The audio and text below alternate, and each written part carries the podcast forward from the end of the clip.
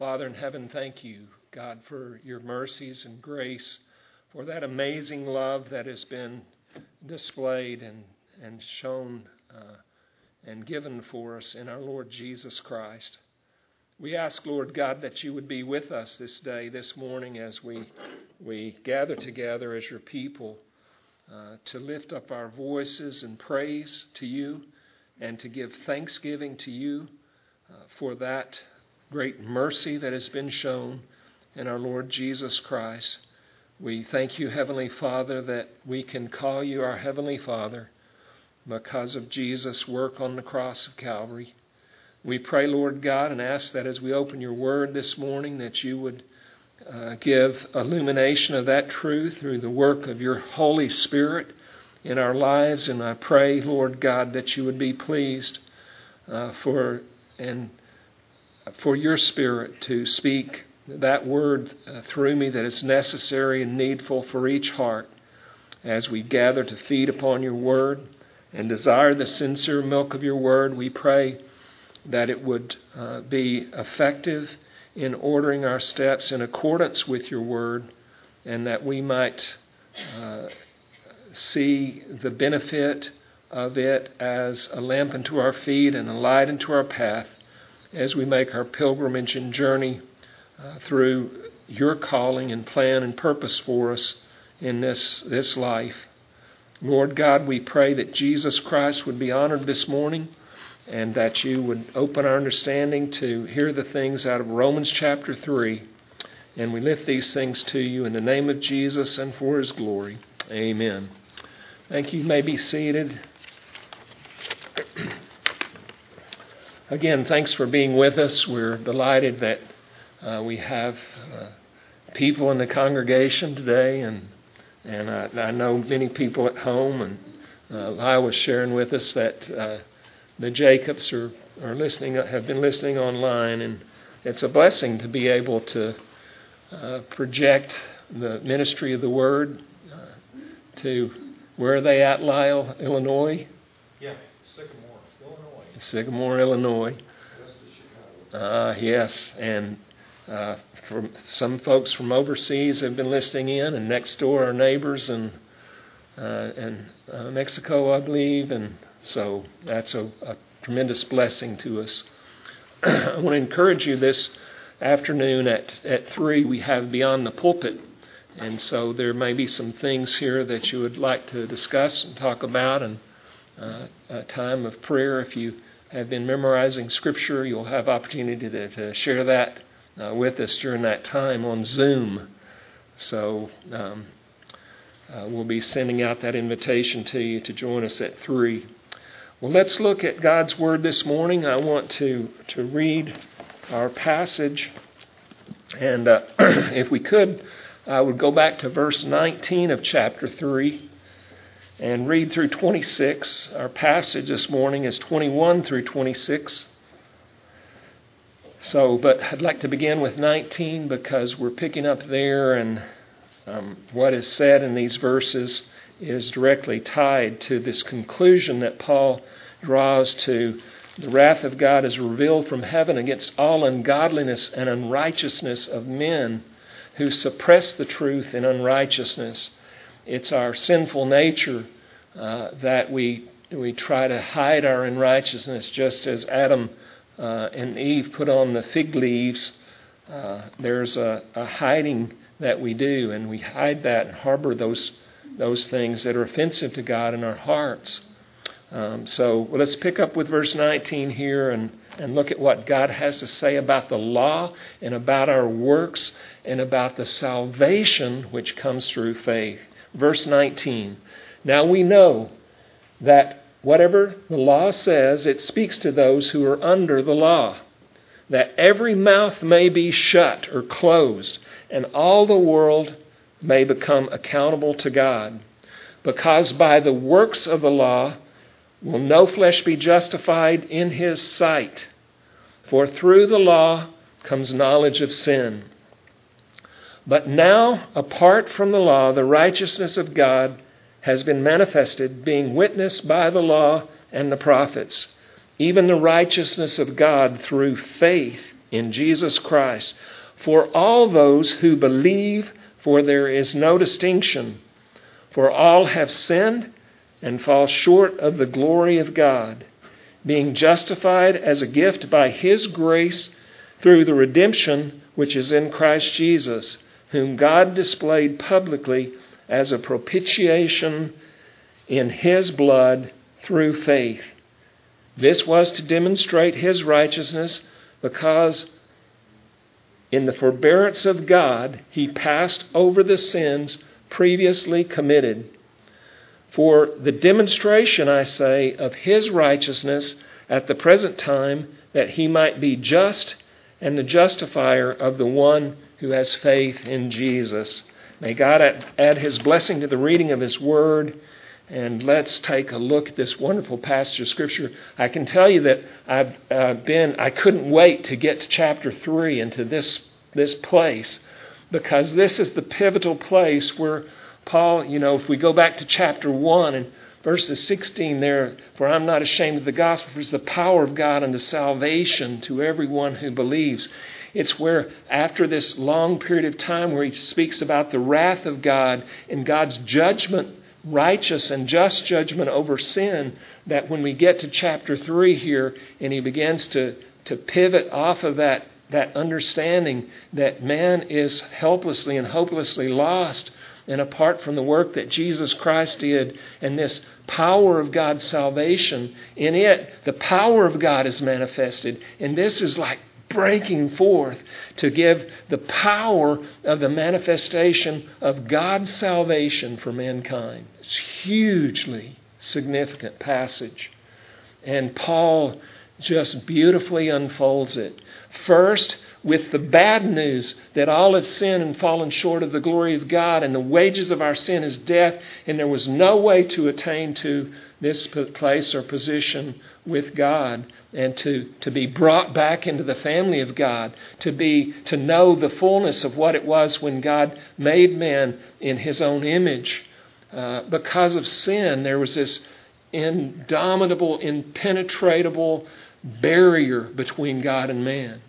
But Jesus Christ was the answer for the removal of that barrier. Jesus Christ and his selfless and sacrificial work on the cross, cross of Calvary is the power of God unto salvation.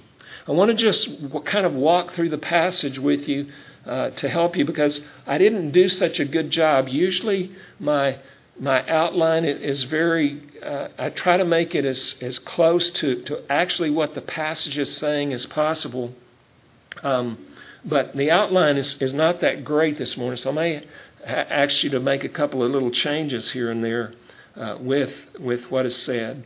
But notice there that it's now apart from the law, the righteousness of God. This theme, the righteousness of God, is being presented from chapter 1 all the way to chapter 3, and it's contrasted against, you know, with his justice over the sinfulness of man.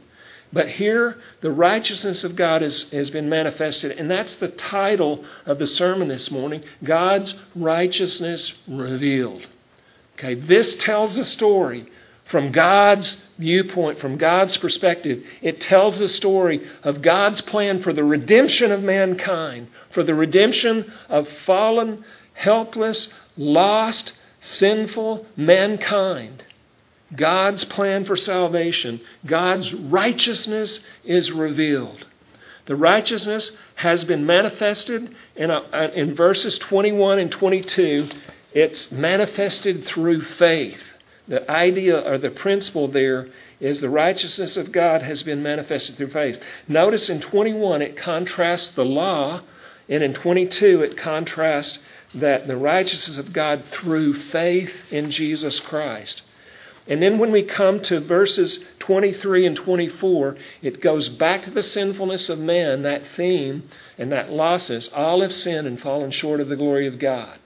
Okay, that's the foundation. That's the first principle that has to be understood. And so if we're going to if we're going to effectively present the gospel, we need to pray and ask that God would manifest the sinfulness of mankind, the barrier that stands between them and God Because until they understand that, until the Holy Spirit, you know, this, the Holy Spirit was sent by Jesus to convict of, of, of sin and of righteousness and of the judgment to come. So in the gospel, it is absolutely essential that the bad news is given.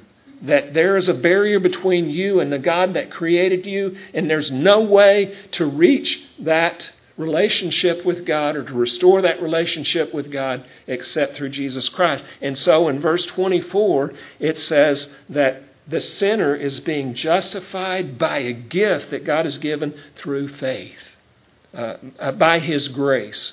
Okay? So we got uh, by, by faith and by grace.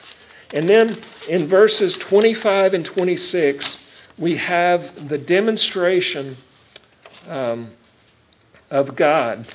Uh, this demonstration of his righteousness. And there's two points of this demonstration. Notice that it says this was to demonstrate the righteousness God displayed publicly as a propitiation to demonstrate his righteousness in, in 25, and then again in 26 to demonstrate his righteousness at the present time. Okay, so we're going to look at those in more detail, but that's basically the breakdown, and it is by grace through faith in Jesus alone. That's our gospel. That's the power of God unto salvation. And it's God's righteousness revealed through these principles, these truths in His Word. So let's look then at verse 21. But now, apart from the law, the righteousness of God has been manifested, being witnessed by the law and the prophets. It has been manifested. And uh, verses 3, uh, 21 and 22, the righteousness of God has been manifested. It's been manifested through the law, but how else was it manifested uh, in Romans chapter 1 and chapter 2? Was through his creation, right? Through general revelation. All mankind uh, has a, an innate consciousness of God, a knowledge of their Creator, and a knowledge of the fact that, that God has uh, um, that since the creation of the world, his invisible attributes, his eternal power and divine nature have been clearly seen, being understood through what was created. So, this law, this general law and truth, is in the hearts of all mankind, in the Gentiles, in the Greeks. But in the, in the Jews, the law was given, a revelation of the righteousness of God was given through the law. And so the righteousness of God has been manifested uh, being witnessed by the law and the prophets. But notice what it says here. It's being witnessed by the law and the prophets. But let's, let's take a look because I want to go back to verses uh, 19.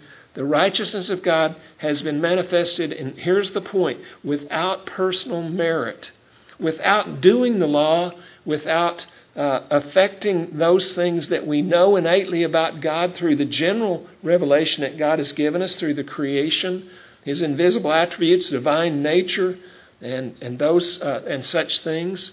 Um, without any personal merit on our part, the righteousness of God has been manifested to us. So we make the point that it is without personal merit. It's not the works that we do. There's nothing that we could do to, to reach the glory and the power and the grace uh, of, of the position of where God is in His holiness.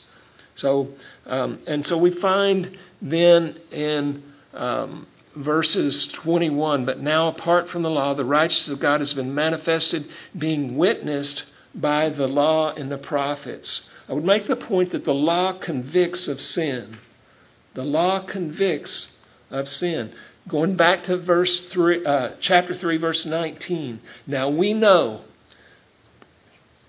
now we know that whatever the law says, it speaks to those who are under the law, so that every mouth may be closed and all the world may become accountable to God. Uh, notice what it says here. What is the purpose of the law? It's giving us it's it's the function of the law. It it was given under the law to every every mouth, every defense against the, the judgment of God is shut. there's no one that will be able to stand and say, God, I know that I did these things wrong, but look at all of these good things that I did. And they could open their mouth in defense for themselves at the judgment seat before God. So, what's going to happen when, when you die? Uh, will you, uh, do you think that, that you can go before God and say, um, well, you know, I know I did these wrong things, but God, look, I did these good things. And we kind of compare ourselves with other people. Uh, but God, and Paul is saying here that we can't compare ourselves with other people. We can't defend ourselves. Uh, so our mouths are closed. There's no defense before God in regard to saying, uh, suppose you were to die today and you were to stand uh, before uh, God and, and, and give a defense for yourself? Why should God allow you and permit you to be in a holy place in heaven with Him? And you might try to make some argument, but your mouth would be closed because of the law. The law closes our mouths, it shuts our mouths, and all the world will become accountable to God. The law was given so that man would become accountable to their Creator. That's the purpose. And so the deeds of the law cannot justify. It cannot justify us of our guilt. The deeds and working the deeds of the law doesn't uh, present us to God. So so many people say, "Well, I'm going to clean up my life and go back to church." It's all wrong. The idea is that we come as you are, just as I am, without one plea. Uh, but, but that thy blood was uh, given for me, the deeds of the law can't justify you. You can't make yourself presentable enough to God to come to God, to then come to God, or then go back to church. The thing is that you must come as a broken, and uh, the scripture says, a broken and contrite heart, O God, thou wilt not despise. So, the deeds of the law, the deeds of any works that you may do in regard to what you know about God's holiness, can't get you to that place. It can't bring you back into a relationship with God.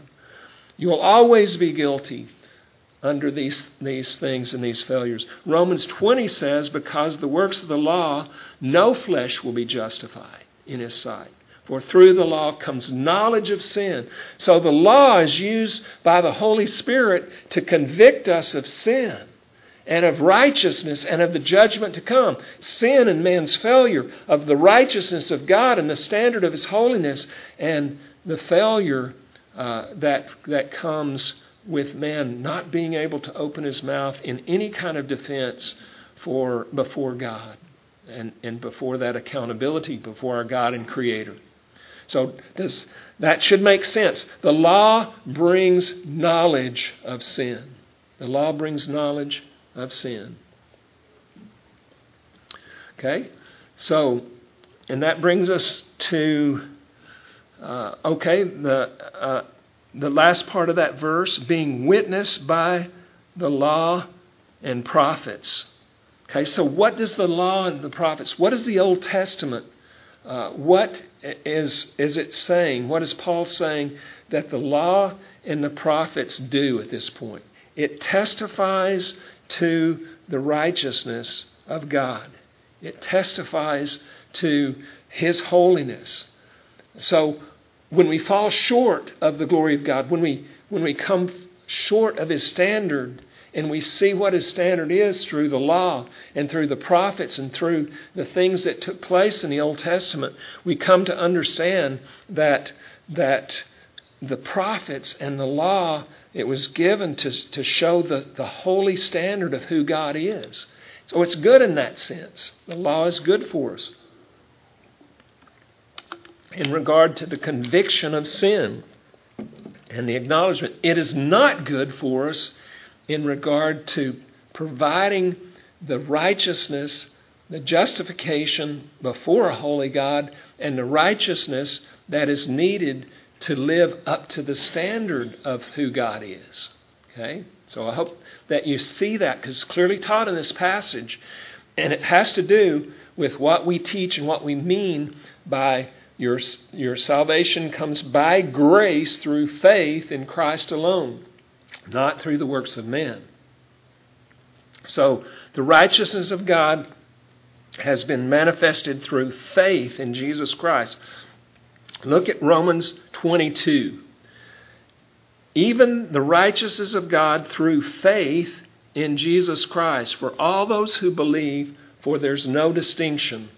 Okay, so what's being said in this verse? Okay, so but now, apart from the law, back in 21, God, the, the, righteousness of God has been manifested, being witnessed through the law and the prophets, even the righteousness which comes through faith. And that's the point. The righteousness of God can only come to you through faith.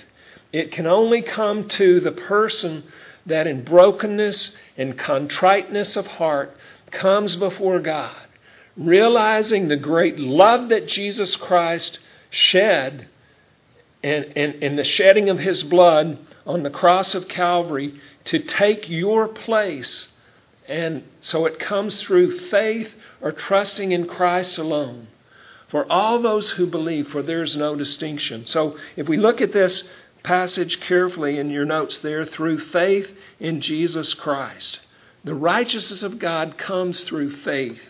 If we go back to chapter 1 and look at those verses there, where the, the, the main theme of the book is it says, For the, the wrath of God, or I'm sorry, for I'm not ashamed of the gospel, for it is the power of God for salvation to everyone who believes, to the Jew first and also to the Greek.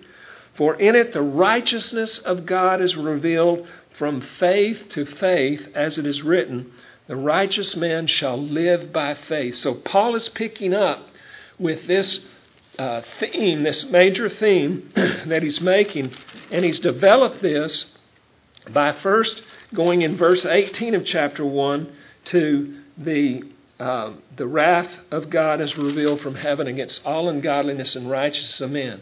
Okay? So faith in Jesus means that that wrath of God that was revealed to all the unrighteousness of, of men was directed to who? To who on your behalf? The Lord Jesus. The Lord Jesus. He bore your wrath. He bore that wrath that was given for you.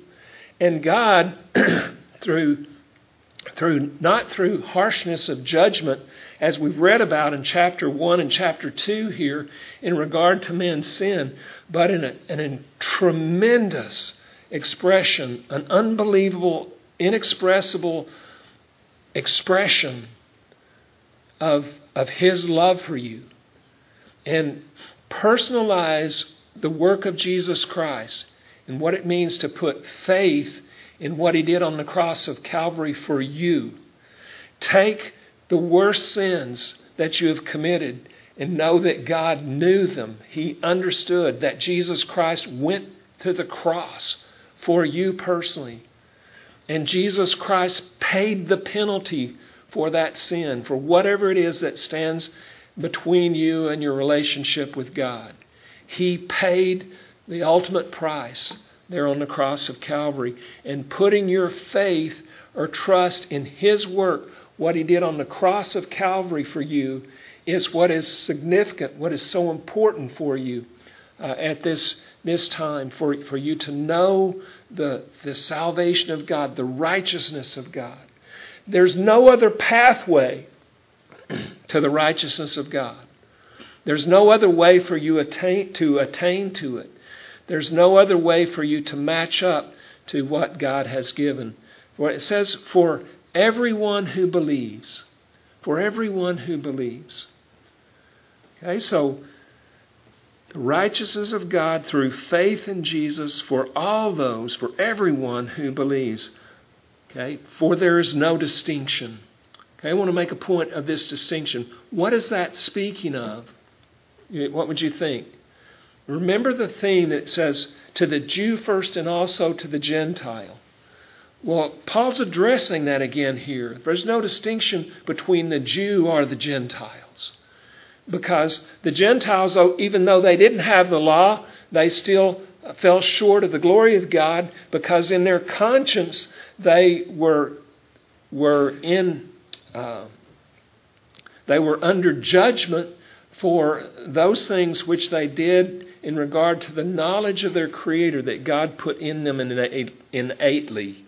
And chapters 1 and 2 develop that, that principle, that truth. The wrath of God is revealed from heaven against all ungodliness and righteousness of men who suppress the truth in unrighteousness. For there's no distinction between the Jew who had the law and the revelation of these great and wonderful things about the righteousness of God, and the, the, Gentile who only had the natural law that, that was innately put in them by their Creator. So all are guilty. There's no distinction between those that were given special revelation and those that were given just the revelation of God's nature and His character in, uh, in the creation and in the, they as part of the creation. So there's no distinction between Jews or Gentiles, for all humanity sinned in Adam. Okay? All right?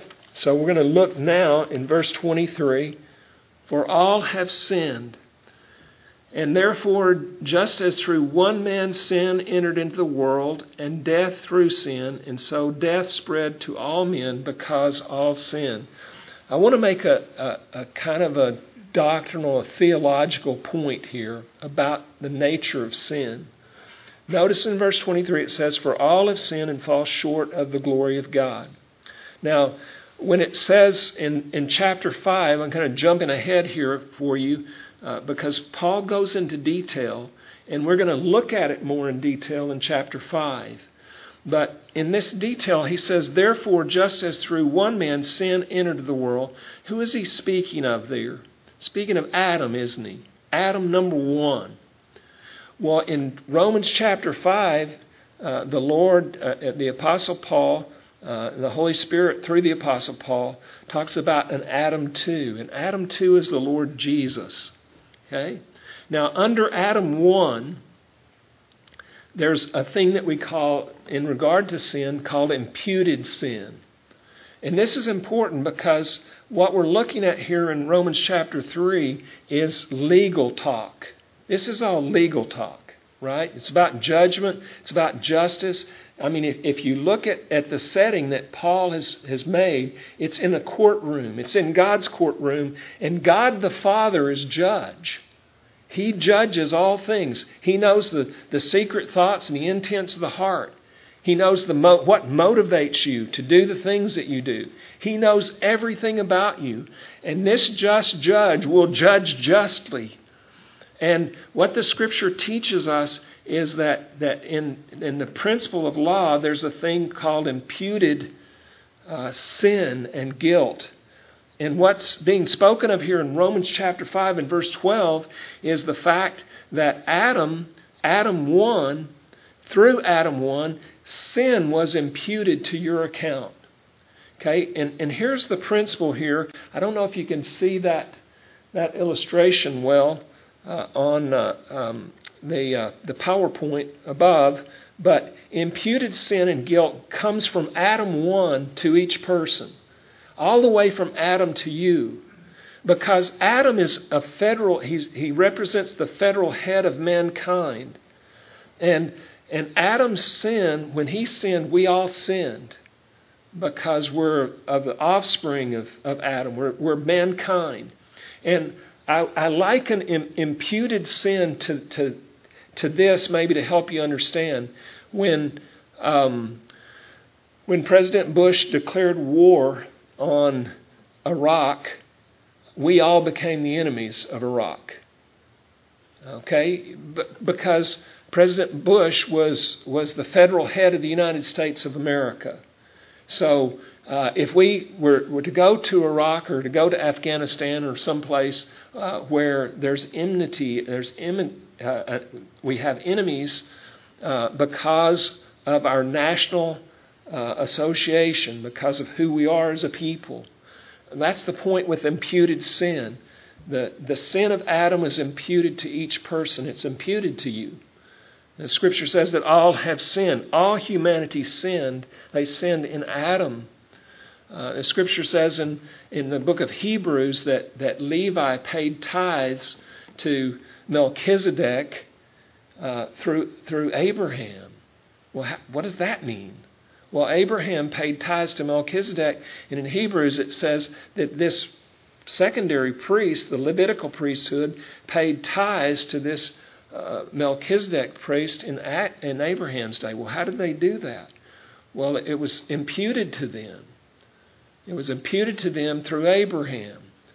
Levi, one of the offspring of Abraham, Isaac, Jacob. Jacob had 12 sons. Levi, Levi was there.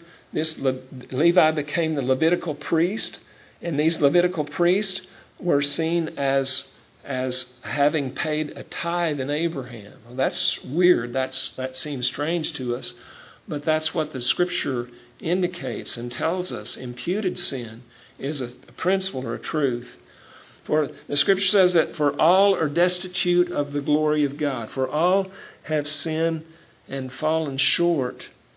And this idea of destitution, uh, being destitute,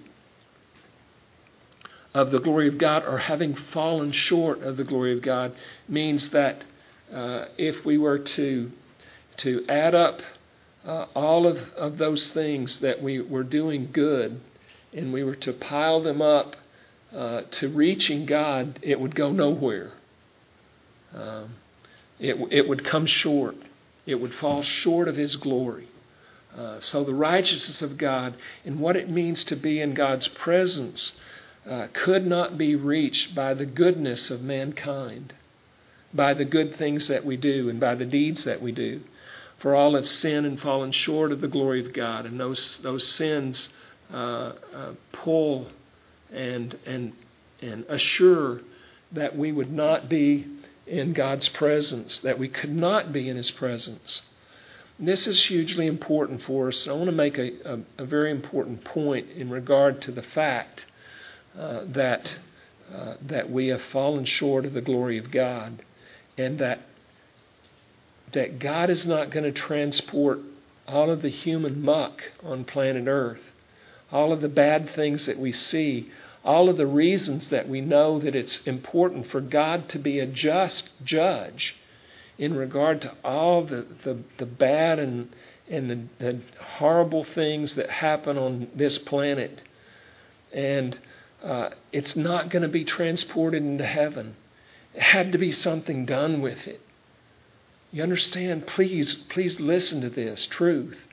God is a just judge, and He lives in heaven, and it's a perfect place, and it's without sin, and He's not going to transport anyone into that without dealing with this problem that's in our hearts. It's a huge, hugely significant and important message. God will not simply push aside your sin. It has to be dealt with. And that's that's difficult even for us as believers because under the new covenant we say, "Man, I just I constantly fall short of the glory of God." You know, I am supposed to as a born again Christian, I'm supposed to live up to this standard of God's righteousness and holiness, and I just don't get there. I have all of these attitudinal sins that are constant, and maybe I have some some blatant uh, uh, sins that are, are, are manifested in my life that, that haven't been dealt with, and there's just this this very significant and real understanding. I can't take that to heaven with God. So what has God done, and what will He do with us? Because even under the new covenant, we as believers, we fall short of the glory of God. We're way short. I don't feel in any sense that my works can, can match up.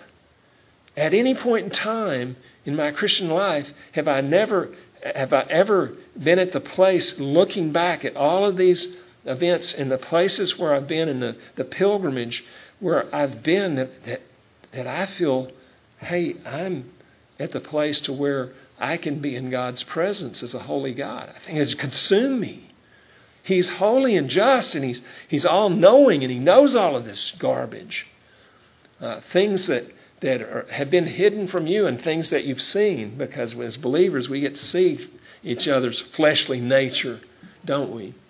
But all of that, you know, even as we as we walk with God and under the new covenant as born again believers, we, we realize that, hey, God, the heaven, the, the heavens where God dwells is a perfect place, and I don't belong there, and my works can't get me there. I can't get it. I can't match up to that standard. But what Christ has done for us, we are destitute of the glory of God. But Christ has supplied, and now going back to that imputation, through what God imputed to you through Adam 1, God imputed through Christ to you through Adam 2 his righteousness. Something that you could not attain. Something that you could never uh, on your own present to God in self righteousness and say, God, I belong in your presence. I belong in heaven. There's no way. There's no way that any of us could get there. We're all of sinned and fall short of the glory of God. Okay, there's another uh, passage here. All have sinned and fallen short of the glory of God. That sin separates you. It separates you from the righteousness and the holiness and the very presence of God. And it had to be dealt with. So, how is it and what is it that we do this morning? How is it that, that we, as, as these people that are being addressed by the Apostle Paul, and how is it the Apostle Paul could boast in uh, the, uh, in, without shame in the, the gospel, in the power of God unto salvation? Well, he boasted not in his own righteousness, but in the righteousness of the Lord Jesus Christ. In the righteousness that Jesus has given to us and that has been imputed from Christ to you.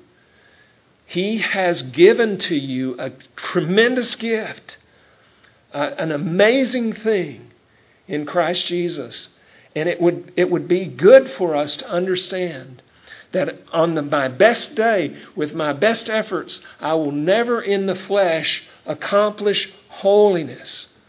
But Christ's Spirit, what God has done through Christ, through faith, is quickening and enables me to live uh, outside and over the power of sin, over the power of this reality that is so should be so real to every person. God has done it. God is the God of our salvation. God has done through Christ Jesus what we could not do for ourselves. So we come to uh, the righteousness of God is uh, justifies sinners. Jesus Christ's righteousness is credited to us. Our guilt is credited to Jesus Christ. Now there's three imputations. Three imputation. The imputation of Adam is that that God took Adam's sin and he imputed it to your account. Just like uh, American citizens are enemies of certain countries that we've declared war on, and, and so we're seen as enemies because we're American citizens, because we're of the offspring of Adam under his rebellion. Uh, we were at enmity with God through imputation. Now, um, if we can go back to that, that uh, slide back further, one more, that right there. Okay, now if you notice that sin and guilt are imputed, those top arrows from Adam, but it's also inherited sin. They're inherited sin that's passed on uh, from your father to you. From Adam, the father to his son, from his son. We saw that with Cain and Abel, didn't we? We saw that sin, and then it's passed on and on and on uh, from one father to the next. It's interesting to me, and, and, and you tell me what you think because this is, this is my perspective on inherited sin. Uh, that we can see, and, and we often see uh, a father with his son or his daughter, and they have, uh, there's, there's something that goes on between them uh, because the father sees something in that son or daughter that reflects his sin nature. Okay, so there may be, you know, may have several children, but there may be one of them that that they see certain tendencies in their, their, their son that were true of them, and they're seeing a reflection of themselves. Inherited sin that was passed on, and tendencies sometimes that get passed from the father to his children, from one, one to the other, which is, is very, um, uh, it, it, it, brings us uh, to, uh, to realize hey, we, um, uh, we have a responsibility here uh, as, as from father to son because, because we're passing on. It makes us want to get sanctified to get those things, and God breaks those things that are those tendencies in our lives. But you can see it in groups of people t- as well, right? You see certain sin patterns that are true in, in nations of people and tribes of people. Inherited sin passed from father to son, passed from one tribe to the other, uh, but also imputed sin passed from Adam. Okay, there's three imputations. There's the imputation of Adam sin to us.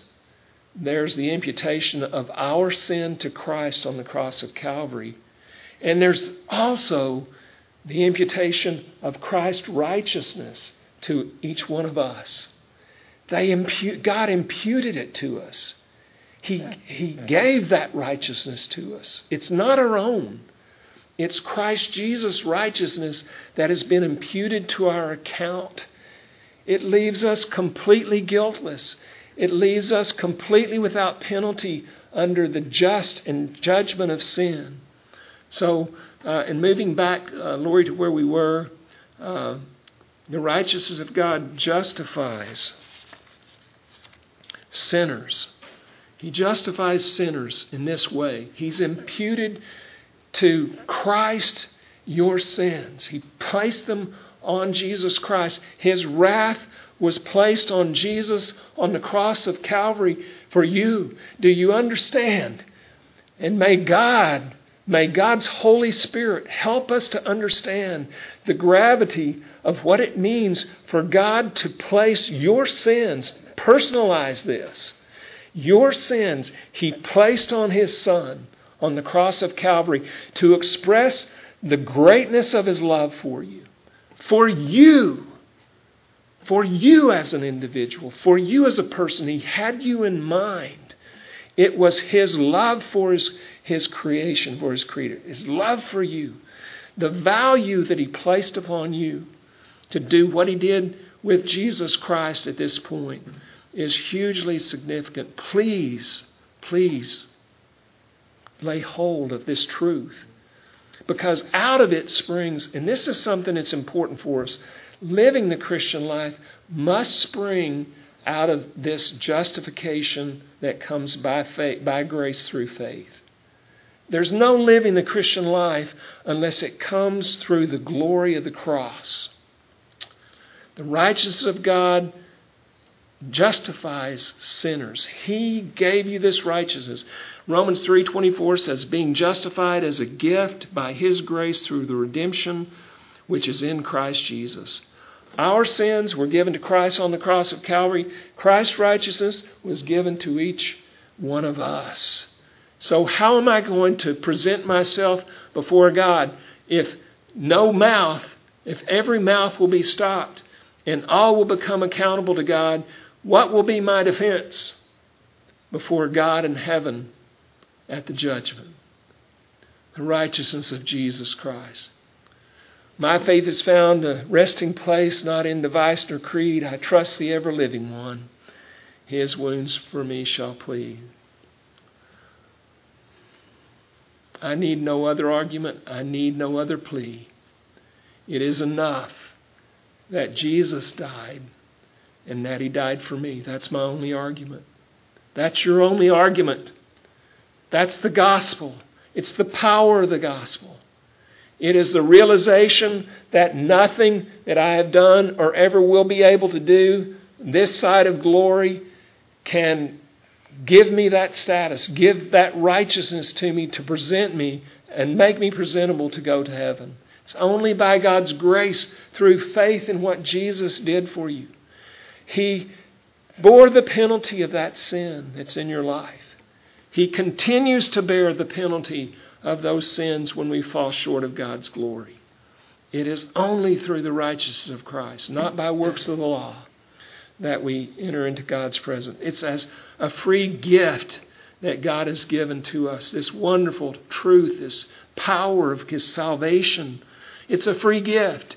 In everything in the Christian life, any sanctification that you will experience, any uh, glory over the power of sin in your life will come as a free gift by God's grace through faith in Jesus Christ. It's a wonderful thing that God has done. Titus 3:5 says, "Not by works of righteousness which we have done, but according to his mercy he saved us through the washing of regeneration and the renewing of the Holy Spirit. So, what happens to one who puts their trust in Jesus Christ? The scripture says that we're washed by regeneration, we become a new person. That Adam, too, becomes your federal head. Jesus Christ, uh, through one man, sin entered into the world, but through one man, Christ Jesus, uh, we, we were, have become justified. We've been washed by regeneration. Jesus said to Nicodemus, You must be born again. We must become regenerate, washed, become new, become a new person. So God gives to us a new life, a new spirit. The Spirit of Jesus Christ comes to live in in a born again person, and that born again person is renewed by the Spirit, the Holy Spirit of God. That mankind that was, was created in the image of God is filled, this clay pot. We have this treasure in earthen vessels that the excellency may be of the power of God and not of ourselves. The Spirit of God comes to indwell our, our clay pots, our earthen vessels, the, uh, as we, the, the, the tent that we pass through on this side of glory not by works of righteousness, but by the washing of regeneration and the renewing of His Holy Spirit. So, verse 24, He justifies us as a free gift by His grace, being justified as a gift by His grace. It is by grace, through faith in Jesus, through the redemption which is in Christ Jesus, that we have freedom if the Son shall make you free, you shall be free indeed. He that commits sin is a, is a slave or a servant to sin. But if the Son shall make you free, you shall be free indeed. And you may know by the power of the gospel, by the power of Jesus Christ, freedom from the guilt and penalty of sin, and freedom from the power of sin through Christ Jesus because the Holy Spirit is there and He can give you victory over sin in your life but not through works that you have done, not through the law, but through the Spirit of Christ working in and through us. Scripture says, Now to him who is able to do exceeding and abundantly above all that we ask or think, according to the power that works within us, not according to self, but the power of God that works within us. This is an awesome, wonderful, God given truth. It is the power of God unto salvation to everyone who believes. And so I pray that we may embrace the truth and know that the Christian life, so, so often when, when you share the gospel with Christians, you see the light, you know, the lamp turns off. They like veg out on, oh, he's going to the gospel. No, that's not what God has intended. When we go to the gospel, we need to understand that it's the power of God unto salvation, not just justification, but sanctification. And we need to hear it. Paul says, I glory in the cross. That's where, where all of his power came from. It wasn't in himself, it was in the cross that he was in Christ, that God crucified him that he was raised up to walk in newness of life by the power of God. And this new life, this new spirit that was given into him through redemption, through the washing, regeneration, and renewing of the Holy Spirit, is the power at work within him. Being justified as a gift by his grace through the redemption that is in Christ Jesus. God's salvation is a gift to you. There's nothing you could do to earn it. There's no way that you can, can provide a standard in your life that, that, that, that would, would give this gift to you. It can't be purchased. But our redemption was purchased. And that brings us to the next point. Point three through Christ's ransom payment. He paid the price on the cross of Calvary when he willingly went there. The scripture says that no man, Jesus said, No man takes my life, I willingly give it. He went to the cross, he didn't have to go there. He had the power to stop the injustice of it. But for, for God's purposes, for the purposes of redemption, because He loved you and personalized this, it was that He loved you that He paid this ransom price, ransom payment. The price was Christ's death on the cross. That was the only thing that could justify you before a righteous and holy and just God. And not now or not in the future will your works ever get you there. Only what Christ did on the cross of Calvary. So it's by grace alone, through faith alone. So you say, well, if I'm going to get to heaven, how, what percentage of the work that Christ did for me is going to get me there, and what percentage must I do? What percentage of things must I do to get to heaven? Well, that's wrong. The Scripture teaches us that it's Christ alone you're not your own. You're bought with a price. You were purchased in Christ's ransom on the cross of Calvary. Hebrews 9:15 has this to say: For this reason he is the mediator of a new covenant so that since a death has taken place for the redemption of the transgressions that were committed under the first covenant, those who have been called may receive the promise of the eternal inheritance. See, it's through the redemption which is in Christ Jesus. It's through the purchase price that He paid on the cross of Calvary. It's through a death that has taken place for your redemption, for you personally. The offer is there, free and beautiful to anyone that would receive this wonderful gift that God has given through Christ Jesus. Ephesians 1 7 says this In Him we have redemption through His blood for the forgiveness of our, tre- our trespasses according to the riches of his grace. For the forgiveness of our trespasses according to the riches of God's grace through the redemption of his shed blood. The penalty of your sin was death, was separation from God. Jesus Christ paid that penalty for the forgiveness of our trespasses according to the riches of grace. Do you, do you know the value of what He did for you? Do you understand what it means in regard to eternity, in regard to the significance and value of who you are, in regard to the very purpose that you were created? It's the, it is the absolute most important factor.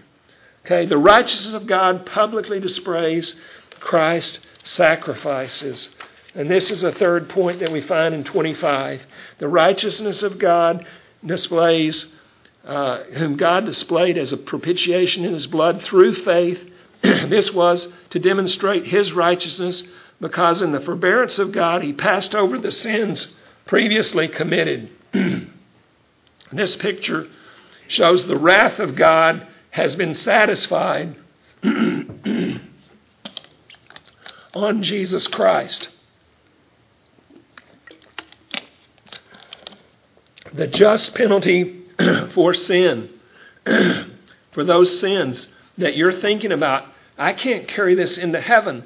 What am I going to do? The scripture tells us that he is propitiated. Notice this verse, whom God displayed publicly as a propitiation. This is a beautiful word, propitiation. It means it, it's more than just, it speaks of the sacrifice of atonement that the sacrifice of, of Christ's atonement alone is able to pay for that, that penalty of that sin, and it propitiates, it covers over, it, it, it satisfies the wrath of God. The wrath of God is revealed against all ungodliness and righteousness of men. That wrath of God was propitiated in Jesus Christ. It was satisfied the just wrath of God for the penalty of our sin was satisfied with the blood of Jesus Christ shed on the cross of Calvary. Because God told Adam, if you sin, you must die. And death has been the, the sad situation for mankind since Adam. And it's been passed on and, and passed down. Jesus Christ bore the penalty for that death so that we might have life eternal in Christ Jesus. 1 John 2 1 and 2 says this My little children, I'm writing these things to you so that you may not sin. If anyone sins, we have an advocate with the Father, Jesus Christ the righteous. He himself is the propitiation for our sins. And not for ours only, but also for those of the whole world. Isn't that awesome? So, what do we do when we come to, so we start coming to church and say, man, I don't belong in church today? Whew. I mean, I am rotten to the core. That's good that you understand that. That's significant. That's needful for you to understand. Because even if, if you didn't have that, maybe this one horrible sin that makes you feel that way, you are so far short of the holiness of Jesus Christ that you don't belong here anyway if that's the, the, the standard that you're, you're trying to meet in yourself. But if you're understanding that God sent Christ and He's the, Himself is the propitiation for our sins, and He's covered that sin, and He's He's He's paid the, the price of God's wrath for that sin on the cross of Calvary, then you have the right perspective for coming to church and gathering with people and being holy before God in the righteousness of Jesus Christ that has been imputed to me. I stand before you guiltless this morning, even though I'm a filthy sinner and have fallen way short of the glory of God in many occasions, in many ways. I don't belong. Not in myself, but in Christ Jesus, I'm accepted in the beloved. That's, that's the glory of the gospel. It's why we should be preaching it and speaking it from the mountaintops at every opportunity. It's why we should support missions it's why we should be about the proclamation of the gospel. It's why we should love the lost and understand their lost condition and know what is necessary and needful for them is the gift of God of salvation. Okay? It's received by faith, whom God displayed publicly as a propitiation in his blood. Now, they, these two prepositional phrases, in his blood and through faith, uh, uh, some put through faith in his blood. But I believe that, that the preposition in his blood connects to propitiation. It's, it's, it's representing the sacrifice, the sacrifices of the Old Testament that was, was mentioned there at the Passover. That blood was on the door. And it was a picture of that was to, that was to come, the propitiation in the blood, in the shed blood through faith, trusting that the wages of my sin is death, and the blood shed the sacrifice took, takes my place. That's substitutionary atonement. And it was a picture in the Old Testament. And notice that it says there's, there's two, this was to demonstrates here. The first one in, chap, uh, in verse 5 says this was to demonstrate his righteousness because in the forbearance of God he passed over sins previously committed. This is speaking about the Passover in the Old Testament. Paul is saying under the law and under what was given to Moses, the, the Passover blood was on the, the doorpost, but God was passing over. He was in his patience, forbearing uh, and passing over the sins that were committed, but they weren't paid for yet. There was a, a period of time waiting for Jesus Christ to come and on the cross of Calvary to pay the full penalty of that sin. In God's forbearance, He didn't judge the world in the Old Testament all the way up to the New Covenant. He didn't judge the world like He did with, with Noah and in the flood when He destroyed all of the world because of the sinfulness of man. And that was there for a demonstration for us to know how bad our sin is and how universal it is and how, what the judgment of God means. And so Second Peter chapter 3 says that, that there was the judgment of the flood and there was a future judgment by fire. But the, the righteousness of God demonstrates his forbearance, his patience. He's waiting. That clock is ticking. But he, he had that forbearance in the Old Testament. And, and these, these sinners They offered up the sacrifices of these goats and bulls, but that didn't do anything. It was just representation of what God was going to do to bear and to justly take care of the wrath for our sin. So 325 again says, Whom God displayed publicly as a propitiation in his blood through faith, that was to demonstrate his righteousness because of the forbearance or patience of God, he passed over the sins of the Old Testament.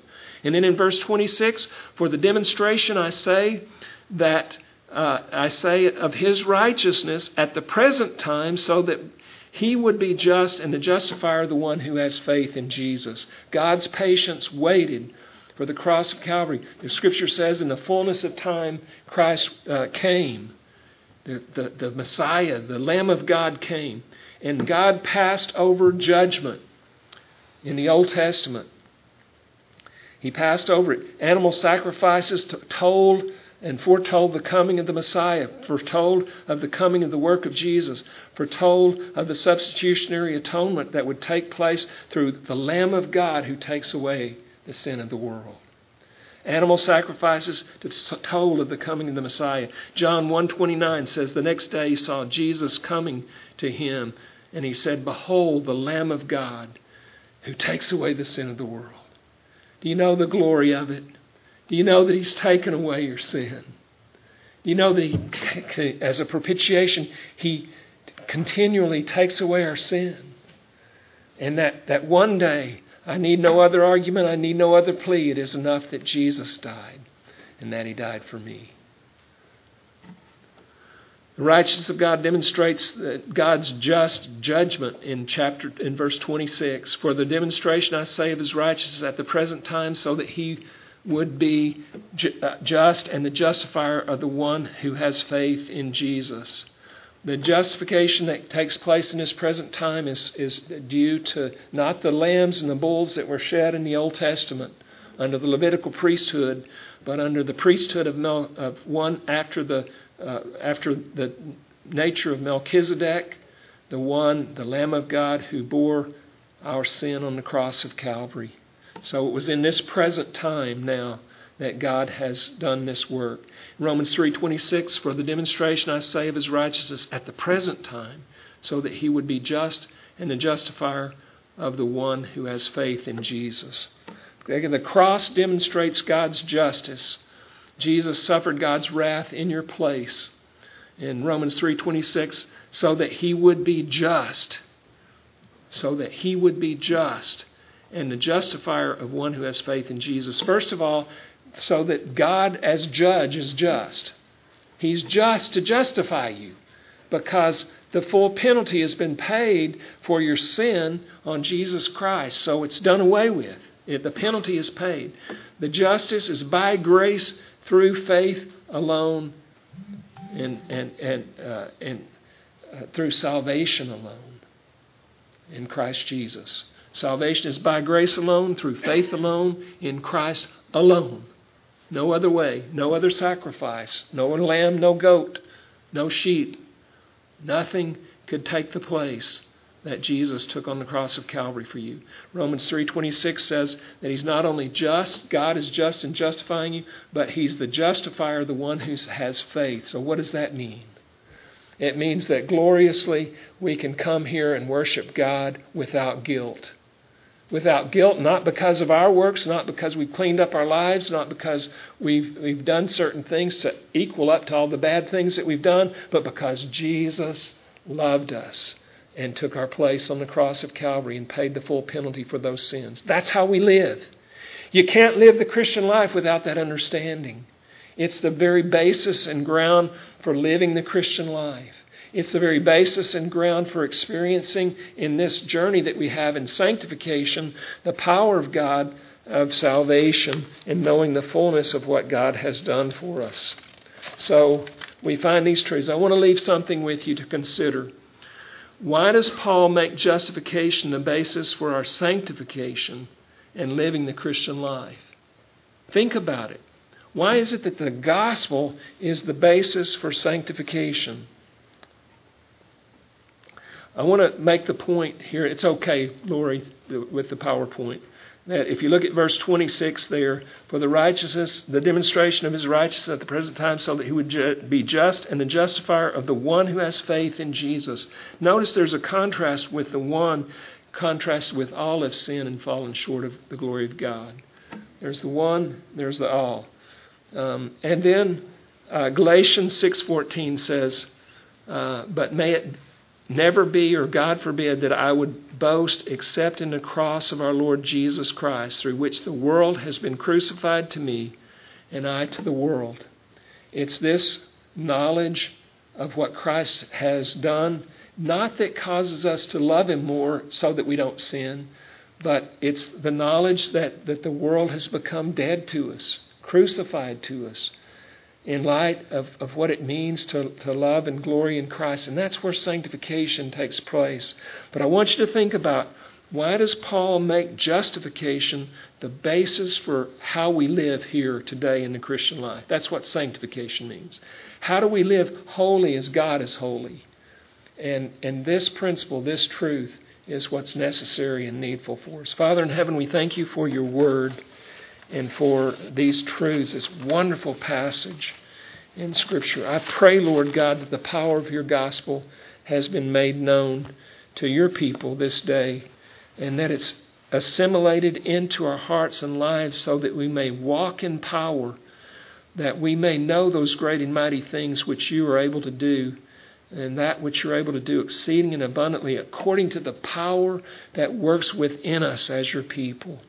I pray that we may know the glory of our Lord Jesus Christ, as Paul prayed, that I may gain Christ and be found in him, not having a righteousness of my own through the, the law, but that which comes through faith in Christ, that which comes from God, from you, our Heavenly Father, on the basis of faith, that I may know him and the power of his resurrection and the fellowship of his suffering, being conformed unto his death, in order that I may obtain unto the power of his resurrection the glory of that eternal life given to us in Christ Jesus. May it be true of your people, we pray in Jesus' name. Amen.